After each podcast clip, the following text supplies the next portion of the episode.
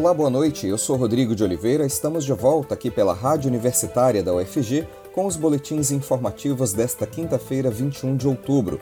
Você pode nos acompanhar pelos 870 AM ou pela internet no site radio.ufg.br e no aplicativo Minha UFG. Os boletins da Rádio Universitária estão disponíveis também em formato de podcast nas principais plataformas digitais. Governo federal vai mudar o teto de gastos para abrir um espaço de 83 bilhões de reais para despesas adicionais em 2022, ano em que o presidente Jair Bolsonaro vai tentar a reeleição. O acordo foi fechado hoje pelas alas política e econômica do governo federal, após vários dias de embates para viabilizar o pagamento de 400 reais aos beneficiários do Auxílio Brasil, determinado por Bolsonaro. A proposta que está na mesa e que deve ser validada pelo presidente é de mudar a fórmula do teto de gastos, que hoje é corrigido pelo IPCA, o Índice Nacional de Preços ao Consumidor Amplo, acumulado em 12 meses até junho do ano anterior de sua vigência. A nova ideia é adotar a correção da inflação de janeiro a dezembro. De acordo com economistas, somente essa mudança já proporcionaria 40 bilhões de reais extras ao governo Bolsonaro, aliada à limitação do pagamento de precatórios, que já era uma medida apresentada pela equipe do ministro Paulo Guedes ao Congresso Nacional, Bolsonaro teria mais 83 bilhões e 600 milhões de reais para trabalhar no ano eleitoral. A inflação brasileira ultrapassou a marca dos dois dígitos e está crescendo bem acima da média dos outros países. Qual o impacto da aceleração dos preços na vida comum do brasileiro e por que, em comparação com outros países, o Brasil está com a inflação mais alta? Para tentar explicar o impacto do preço do dólar na cesta de produtos essenciais, o repórter Delfino Neto conversou com o economista e professor da UFG, Edson Roberto Vieira. Vamos ouvir. A inflação no Brasil está crescendo, atingiu os dois dígitos. O que significa isso? Principalmente para as famílias de baixa renda. Para falar sobre esse tema, convidamos o professor de economia da UFG, Edson Roberto Vieira. Olá, professor, é um prazer tê-lo aqui na Rádio Universitária. Olá, Delfino, todos os ouvintes da Rádio Universitária. É sempre um prazer falar com vocês. O prazer é nosso. Professor, o assunto hoje é a inflação. A inflação é um problema global durante essa crise aí de, de pandemia do, do novo coronavírus, mas ela não é igual no mundo todo. No Brasil, ela deve encerrar o ano maior do que a inflação de 83% dos países, segundo o levantamento do Instituto, do Instituto Brasileiro de Economia da Fundação Getúlio Vargas. Os dados colhidos pelo estudo estão num relatório chamado World Economic Outlook, elaborado pelo Fundo Monetário Internacional, FMI, que mostra que a inflação no Brasil está acima da média da maioria dos países. No acumulado dos últimos 12 meses até setembro, o IPCA chegou a 10,25%. Por que, que a inflação está tão alta no Brasil, acima da média dos outros países? Então, Delfino, você começou colocando aí essa comparação né, entre a inflação brasileira e a inflação de outros países. É uma comparação importante, porque de fato a gente tem um movimento de elevação da inflação que que vem desde o início da pandemia, relacionada à demanda de alimentos e agora mais recentemente relacionada a um choque aí dos preços de energia, o preço do barril do petróleo também aumentando no mundo todo, mas de fato no Brasil nós temos uma situação diferenciada que tem muita relação com a crise política que a gente vem vivenciando por aqui, né? Então ontem mesmo tivemos um exemplo disso, o dólar ontem bateu na casa de 5,60, só tinha atingido um valor superior a esse em abril desse ano, né? E isso em relação, isso ocasionado por questões políticas, esse risco fiscal que tem aumentado no Brasil, né? Ontem especificamente por conta de um possível anúncio é, de, um, de um valor aí de 400 reais que seria pago pelo novo auxílio que seria criado, né, o Renda Brasil, em lugar do, do Bolsa Família que, que nós já temos por aqui. Né? Então isso abalou os mercados, mas, mas já, já há algum tempo a gente vem tendo uma elevação do preço do dólar, né, que, que é o que nós chamamos de taxa de câmbio, então, essa elevação do preço do dólar acaba tendo impacto sobre vários preços na economia. E aí eu destaco a questão dos combustíveis.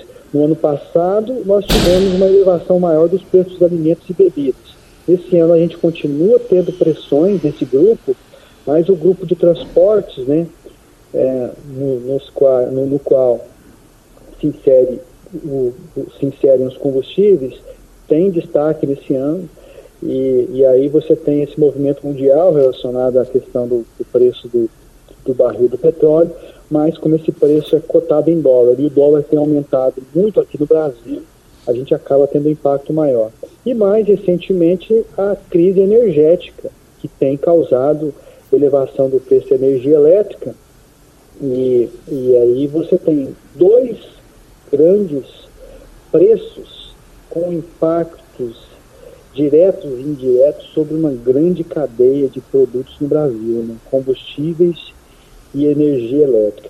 Do ponto de vista do cidadão comum, além do, dos combustíveis e energia elétrica, eu acho importante a gente chamar a atenção também para a grande elevação que tem sido experimentada pelo preço do gás de botijão aqui no Brasil, né? Isso tem impactado, junto com a alta dos preços dos alimentos, especialmente as famílias mais pobres. Muitas delas têm, inclusive, é, procurado alternativas, cozinhado com lenha, carvão e até mesmo álcool, né, colocando aí a sua saúde, a sua integridade física em risco. Nós corremos o risco de viver novamente o período da hiperinflação que muitos se lembram que nós vivemos na década de 80? Pois é, a gente tem aqui, um, de certa maneira, um retorno ao passado, né, as pessoas aí com, pelo menos aquelas que têm mais de 30, 35 anos, né, se lembram bem do que nós vivenciamos aqui no Brasil em alguns períodos aí da década de 80 até chegarmos no plano real em 1994. A gente está falando agora, Delfim, dessa inflação de 10,25% ao ano, a inflação de dois dígitos, é elevada, né? A gente está vendo a, o aumento da, da pobreza, das pessoas em situação de miséria no país, isso tem a ver com a, com a inflação, mas na década de 80 nós chegamos a ter inflação anual de mais de mil por cento. Né? Em março de 1990, nós tivemos um, um IPCA registrando 82% ao mês. Então, é, para ser sincero, eu não acredito que a gente tenha risco de, de ter alguma coisa parecida com o que nós tínhamos no, nos anos 80, não. Enfim, essa situação é uma situação muito complexa, né, está tá tendo impactos econômicos e sociais significativos, mas na década de 80 nós tínhamos inflação de mil por cento, até mais ao ano, né, e aquele movimento ali certamente não vai ser repetido com muita facilidade no Brasil. O senhor acredita que aumentando a taxa de juros, a taxa básica de juros, a Selic, para conter o consumo e o crédito, a inflação vai baixar? É importante a gente explicar que taxa de juros que é essa, né?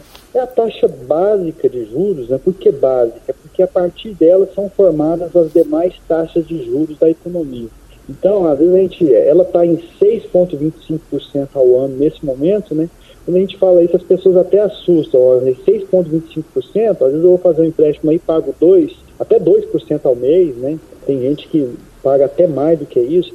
Mas é a partir dessa taxa de juros que são definidas as demais taxas de juros da economia, por isso que ela é tão importante. Como você bem disse, essa taxa básica de juros ela tem impacto sobre o custo de crédito das pessoas físicas, das famílias de um modo geral, e sobre o custo de investimento das empresas. Então, é, é claro que a prioridade da política econômica é controlar a inflação, porque a inflação ela tem impactos sociais muito significativos também, tem impactos em termos de crescimento econômico, então é importante que você tenha uma estabilidade de preços em, em primeiro lugar, para depois você buscar outros objetivos, como por exemplo reduzir o desemprego. Mas falando de desemprego e respondendo diretamente à sua pergunta, essa forma de combater a inflação, ela é complicada, né? Porque o mesmo remédio que você dá para combater a inflação é aquele que, que na verdade cria um efeito adverso, né? Porque aumenta a taxa de desemprego, reduz o, o nível de produção da economia. Então, quando a gente analisa a economia, a gente vai dar aula sobre isso, a gente divide a inflação, por exemplo, em inflação de demanda, que é quando muitas pessoas estão querendo comprar os bens, estão querendo, estão, disputando os bens escassos no mercado, é a inflação de oferta que é causada por choque de oferta, né? como por exemplo, um exemplo de choque de oferta é esse agora, esse climático que está causando o aumento do preço da energia elétrica, é esse que está causando o aumento do preço do barril do petróleo. E esse tipo de inflação, de fato, não é adequadamente tratado com o aumento da taxa Selic, muito embora o governo tenha essa como a sua principal ferramenta de combate à inflação, porque busca com essa medida o que nós chamamos de ancoragem das expectativas. O que, que seria isso? Seria o Banco Central fazer com que a comunidade, a sociedade acredite que ele vai buscar trazer a, a inflação para dentro da meta.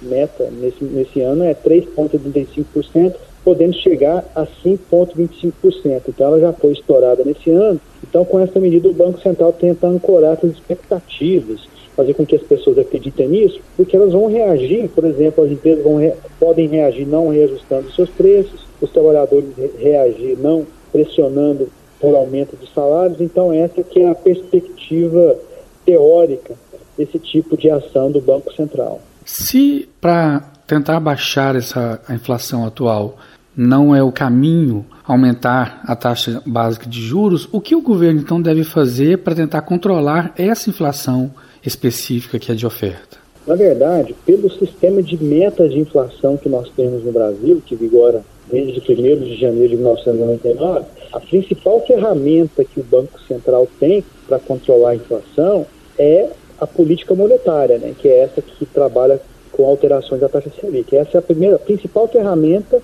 no bojo do desenho de políticas econômicas que nós temos no Brasil hoje. Agora, uma coisa importante seria a gente buscar uma estabilidade maior da taxa de câmbio, né?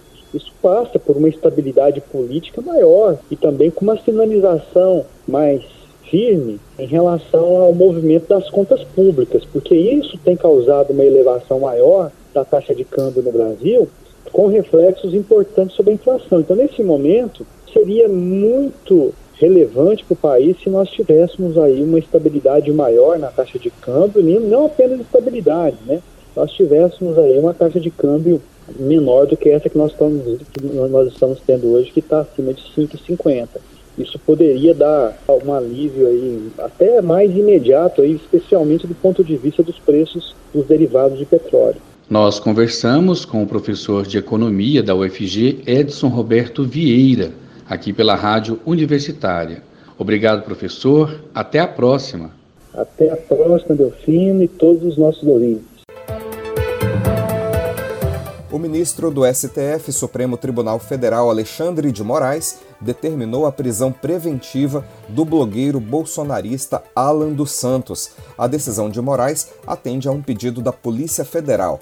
Moraes determinou ainda que o Ministério da Justiça dê início imediato ao processo de extradição do blogueiro, que está escondido nos Estados Unidos. O ministro do Supremo ordenou ainda que a Polícia Federal inclua o mandado de prisão na lista da difusão vermelha da Interpol, para garantir que Santos seja capturado e retorne ao Brasil. A Embaixada do Brasil nos Estados Unidos também foi acionada. Alan dos Santos é um dos aliados mais próximos da família Bolsonaro. Ele é investigado no Supremo em dois inquéritos, o que apura a divulgação de fake news e ataques a integrantes do Supremo, e também o inquérito que identificou a atuação de uma milícia digital que trabalha contra a democracia e as instituições. A suspeita é de que essas ações possam ter sido financiadas com recursos públicos a partir da interlocução que Alan dos Santos mantém com a família Bolsonaro e com parlamentares aliados do presidente. Para a Polícia Federal, a conduta de Alan dos Santos pode configurar crimes de organização criminosa, ameaça, crime contra a honra e incitação à prática de crimes, entre outros. Após ser alvo de operações, Alan dos Santos deixou o Brasil e foi para os Estados Unidos em julho, não se sabe como ele conseguiu entrar no país, pois seu visto de turista está vencido desde fevereiro. Os investigadores dizem que, mesmo nos Estados Unidos, a conduta criminosa do blogueiro não parou e que a prisão é necessária para garantir a ordem e as investigações que estão em curso. OMS diz que morte de profissionais da saúde por Covid no Brasil foi 40% superior aos registros oficiais. Um levantamento publicado hoje pela Organização Mundial da Saúde revela que mais de 13.600 profissionais da saúde morreram no Brasil em decorrência da Covid. Esse é um dos maiores números de mortes de profissionais da saúde em decorrência de infecção pelo coronavírus no mundo o número é 40% superior aos registros oficiais do governo brasileiro, que estima em 9.700 os profissionais da saúde que morreram com o vírus. Os dados estão sendo publicados como parte de uma campanha internacional para apelar pela proteção a médicos e enfermeiros. De acordo com o levantamento, cerca de 180 mil profissionais perderam a vida entre janeiro de 2020 e maio de 2021 no mundo. Com base em um amplo cruzamento de dados, a OMS constatou que a taxa de mortes pelo mundo seria muito superior aos dados oficiais e que a subnotificação atingiu todos os países. O Brasil é o quarto país que mais perdeu médicos e enfermeiros em decorrência da Covid. O maior número de óbitos entre os profissionais da saúde ocorreu nos Estados Unidos, com 62 mil mortes, além de 22 mil na Rússia e 14 mil no Reino Unido. A OMS pressiona para que ações concretas sejam adotadas para garantir a vacinação e proteção de todo o setor.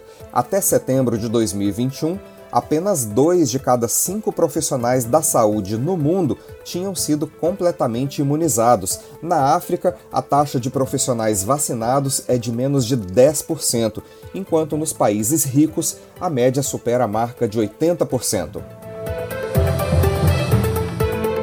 Desmatamentos na Amazônia batem novo recorde em 10 anos e comportamento do governo brasileiro dificulta a ratificação do acordo entre União Europeia e Mercosul. Vamos saber mais detalhes com a jornalista Ana Flávia Pereira. monitoramento do Instituto do Homem e Meio Ambiente da Amazônia, Amazon, mostra que o desmatamento na Amazônia em setembro foi o maior registrado para o mês nos últimos 10 anos. Ao todo, no mês passado, foram devastados na Amazônia 1.224 quilômetros quadrados, uma área do tamanho da cidade do Rio de Janeiro por dia, ou equivalente a mais de 4 mil campos de futebol destruídos diariamente.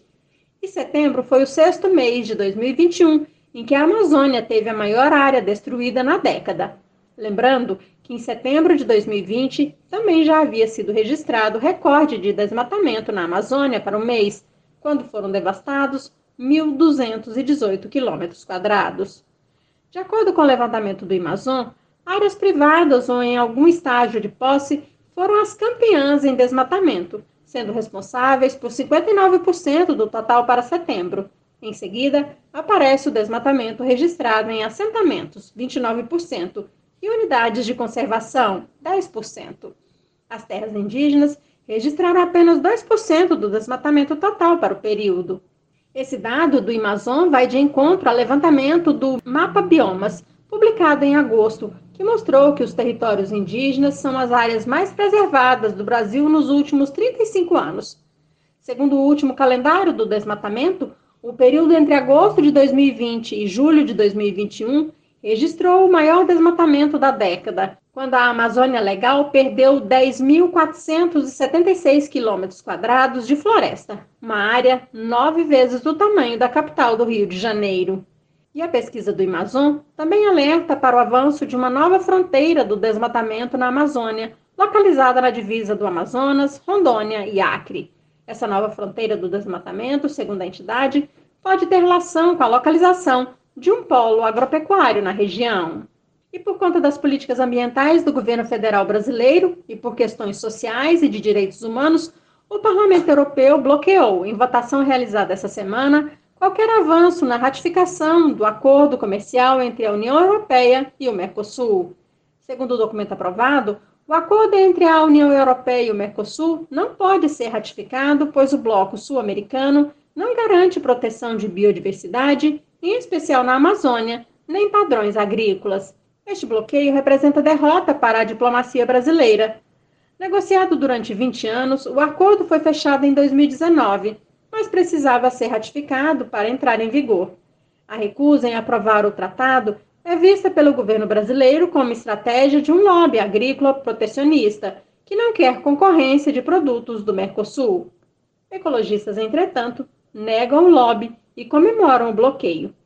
Apesar das negociações seguirem, observadores em Bruxelas não creem na ratificação do acordo em 2022, porque as políticas adotadas pelo governo Bolsonaro são empecilho para a aprovação do tratado.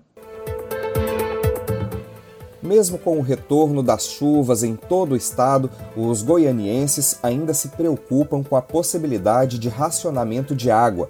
Mas seria essa uma preocupação pertinente? O repórter estagiário Marcos Moraes traz informações sobre a escassez hídrica em Goiânia. Dados do Centro de Informações Meteorológicas e Hidrológicas de Goiás, CIMEGO, apontam que o volume de chuvas registradas nos últimos dias não foram suficientes para aumentar a vazão dos rios. Em recente análise, a pesquisadora Gislaine Cristina Luiz professora do Laboratório de Climatologia da Universidade Federal de Goiás, afirmou que a urbanização desenfreada está diminuindo a infiltração do solo, impedindo as águas das chuvas de atingirem o lençol freático. Enfim, estamos passando por uma escassez hídrica ou falta uma gestão hídrica adequada? O Dr. Enes Gonçalves Marra, professor da Escola de Engenharia Elétrica Mecânica da UFG, esclarece agora um pouco sobre esse assunto. Olá, ouvintes da Rádio Universitária UFG. Eu, pessoalmente, gosto muito de falar na questão de uma crise de gestão hídrica e não de escassez hídrica. Digo isso porque o Brasil é considerado o país do mundo com a maior quantidade de água doce disponível em seu território. Estima-se que cerca da metade da água doce disponível no mundo esteja no território brasileiro, embora essa distribuição da água doce no território brasileiro não seja igual. Estima-se que 70% da água do Brasil esteja na região amazônica e 30% da água em outras regiões. Se tendo metade da água doce disponível no, no nosso território, nós conseguimos nos colocar nessa posição de escassez, isso mostra que a nossa capacidade de gestão não é boa e que as nossas ações no sentido da sustentabilidade também estão bastante inadequadas. Apesar da situação ser preocupante, ainda é possível implementar medidas para se garantir água potável para as próximas gerações. Mudar o atual modo de produção é uma das atitudes que precisam ser efetivadas. O que nós podemos fazer para melhorar é adotar um modo de produção mais sustentável. O desmatamento feito de maneira inadequada, principalmente nas margens dos rios e nas bacias hidrográficas, levam ao assoreamento dos rios, assoreamento dos lagos e assoreamento dos reservatórios. Desta maneira, mesmo com a mesma quantidade de chuva que tínhamos antes, não conseguimos ter a mesma afluência, a mesma vazão nos rios como tínhamos antes. O professor Enes Gonçalves salienta ainda que o desperdício de água tratada também é outro fator que deve ser combatido, seja por parte do poder público como por parte da população, que ainda cultiva maus hábitos de conservação. É estimado que 40% da água tratada nos reservatórios são perdidas no seu transporte até os pontos de consumo. Muitas ações praticadas na sociedade, como lavar calçadas com água potável, lavar carro com água potável, utilizar a água de maneira pouco eficiente nas residências, por exemplo, lavando roupa em pequenas quantidades com muita frequência, deixando torneiras abertas, são motivos de preocupação. Devemos também considerar que é muito importante devolver a água para as bacias hidrográficas, utilizando esgoto pluvial esgoto sanitário e tendo estações de tratamento de esgoto adequadas para fazer essa recarga das bacias. É necessário um intenso trabalho de conscientização da sociedade para evitar o desperdício da água e realizar o bom uso e o uso sustentável desse recurso que cada dia se torna mais escasso. Repórter estagiário Marcos Moraes para a Rádio Universitária. Goiânia celebra seus 88 anos com uma série de atividades de hoje até o dia 29. As informações a gente confere com a jornalista Ana Flávia Pereira. Goiânia completa 88 anos no próximo domingo, 24 de outubro. Para marcar a data, a capital goiana terá vários eventos, entre eles exposições de arte, concertos musicais e até uma projeção luminotécnica com o sugestivo nome de 88 razões para acreditar. A programação, preparada pela Prefeitura de Goiânia, começa hoje e termina no dia 29, também com a entrega de projetos tecnológicos na educação e a inauguração de parques. Para quem gosta de música, haverá apresentações da Orquestra Sinfônica e do Coro Sinfônico no Teatro Goiânia e na Catedral Metropolitana. A projeção luminotécnica que acontece na fachada da estação ferroviária a partir de hoje traz frases e fotos dos vencedores dos concursos Goiânia em Palavras e Goiânia dos Meus Olhos, promovidos pela Prefeitura. A ação também contará com frases de convidados sempre de seis e meia da tarde à meia-noite, até o dia 24. Os festejos dos 88 anos de Goiânia terão ainda entrega da reforma da Biblioteca Marieta Teles, na Praça Universitária, e de três parques. Além disso, dois programas tecnológicos serão lançados e o CIMEI do SEASA será entregue. Hoje, às 8 da noite, será realizado o concerto da Orquestra Sinfônica de Goiânia, no Teatro Goiânia, com o tema Revisitando o Primeiro Congresso Nacional de Intelectuais, 1954, pelo regente Eliseu Ferreira e pelas solistas Sabá Moraes e Patrícia Melo. No sábado, dia 23, às 8h30 da manhã, será lançada a exposição Goiânia em Arte Decor, no Paço Municipal. Também no sábado será realizada a ação Rosas do Cerrado, na Unidade de Saúde da Família do Jardim Cerrado 4, onde serão promovidas consultas médicas e de enfermagem, programação de educação e saúde, mama amiga, autoexame e solicitação de mamografia, entre outros serviços. Ainda no sábado 23 e domingo 24, ocorrerá a Feira das Pretas, no terceiro piso do shopping Bougainville. No domingo 24 de outubro, às 11 horas da manhã, a Orquestra Sinfônica de Goiânia se apresenta no Teatro Goiânia. No mesmo dia, haverá ainda a entrega da Biblioteca Marieta Teles e o lançamento da exposição Simetria Pier Vestuário na estação ferroviária de Goiânia. E na semana que vem, a programação em comemoração aos 88 anos de Goiânia prossegue com o lançamento do programa Smart Educação e a entrega de 135 kits tecnológicos para escolas no Teatro da PUC Goiás, na segunda-feira, dia 25. No dia 26, o Coro Sinfônico de Goiânia irá se apresentar na Catedral Metropolitana, sob a regência de Catarina Araújo, com o pianista Fábio Leite. Na quarta-feira, dia 27, ocorrerá o lançamento do Programa de Gestão Tecnológica, de frequência digital, reconhecimento facial de alunos e outras tecnologias. E no dia 28 será lançado o primeiro laboratório Maker da Educação de Goiânia, na Escola Alice Coutinho, no setor Vila Moraes. A programação seguirá à noite, com a apresentação da Orquestra Jovem Joaquim Jaime e o Coro Juvenil de Goiânia, no Teatro Goiânia, a partir das 8 da noite. O concerto terá como tema Uma Noite na Broadway, sob a regência de Isaac Gonçalves.